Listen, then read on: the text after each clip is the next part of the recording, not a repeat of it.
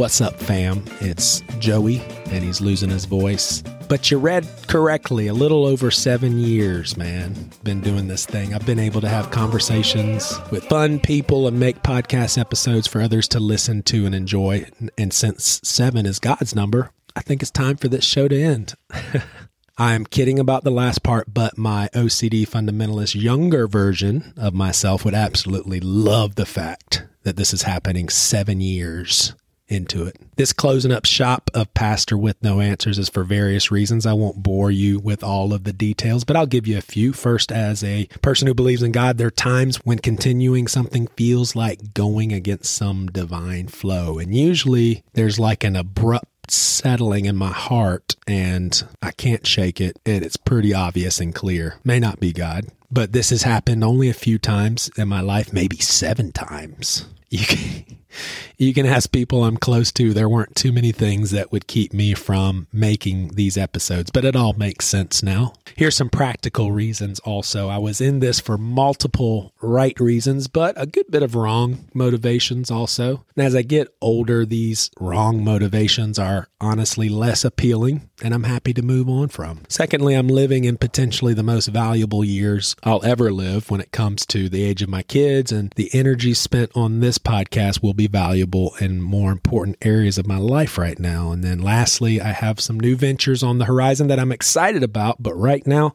I'm the most excited to scale back a lot for a spell. So, a few more things I want to share with you before I let you go. Many of you know that I also produce a podcast for the church I'm a part of, Seacoast Church. It's called Things You Won't Hear on Sunday. There's a lot of cynicism of megachurches and the control they want to have over what their people do and the material they release. And that cynicism is justified. That's actually, unfortunately, an accurate depiction of many, if not most, megachurches. As I come up with these words to share with you, Seacoast is unaware of these intentions, have not asked me to do this, nor suggested for me to do this in any way. So I want to say the most valuable compliment I've ever received over the years are from listeners who say I feel less alone and understood having engaged in listening regularly. Hell, someone has told me that in this world of us versus them and progressive versus conservative, the love, grace, and non judgment zone this podcast represented has been life giving. Sounds like I'm bragging. Maybe I am, but that means a whole heck of a lot to me.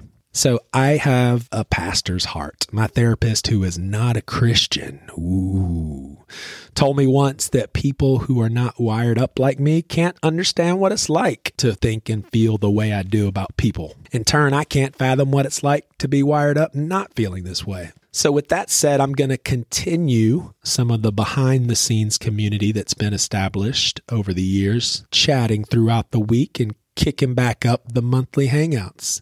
I even have a private podcast feed that will house some daily what's ups, encouragement, confessions, mostly based on the things I'm consumed with and the season of life I'm in, seeking God, rethinking, questioning, unlearning, marriage and relationships, and being a parent. I'll even have some therapist friends come in here and give us free therapy. How about that? But I'm excited that music conversations. My brother's going to give his album of the month every month. Just it's kind of like a playtime feed, you know. Maybe we'll even compare two different albums and then talk about it in the chat room. But I'm reading a lot. I want to share a lot of the books that I've been going through. Call it the playtime feed. Been journaling tons over the years a lot of theology and deconstruction, then a lot of marriage stuff and parenting stuff, as sometimes I can be brutal to myself as a parent. So I have some more I want to share a lot of mistakes, heartbreak, smiles, blessings.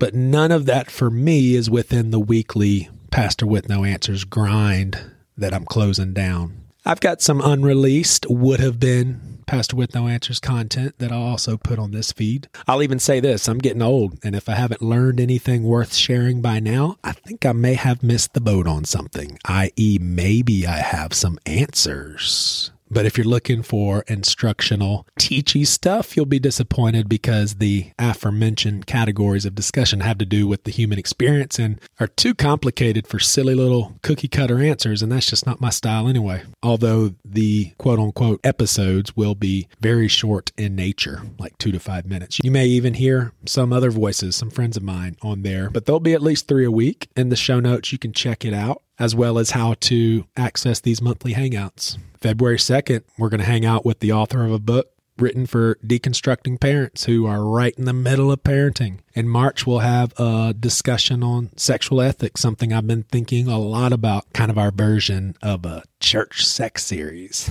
But I know for many of you, this is a digital goodbye. So thank you. Thanks for listening to this podcast, and thanks to all my guests and friends who have helped make this podcast what it's been.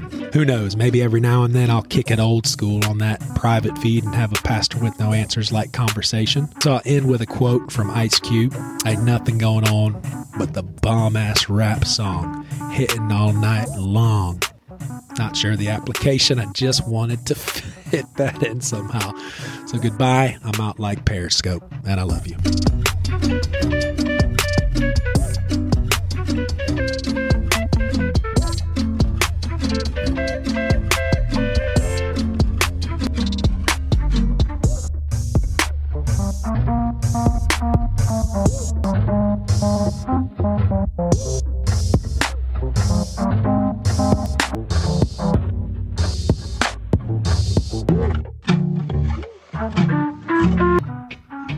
Hey, you really still listening? You're serious? I mean, it's just going to keep getting slower and slower and slower. Okay. By all means, suit yourself. To each his own.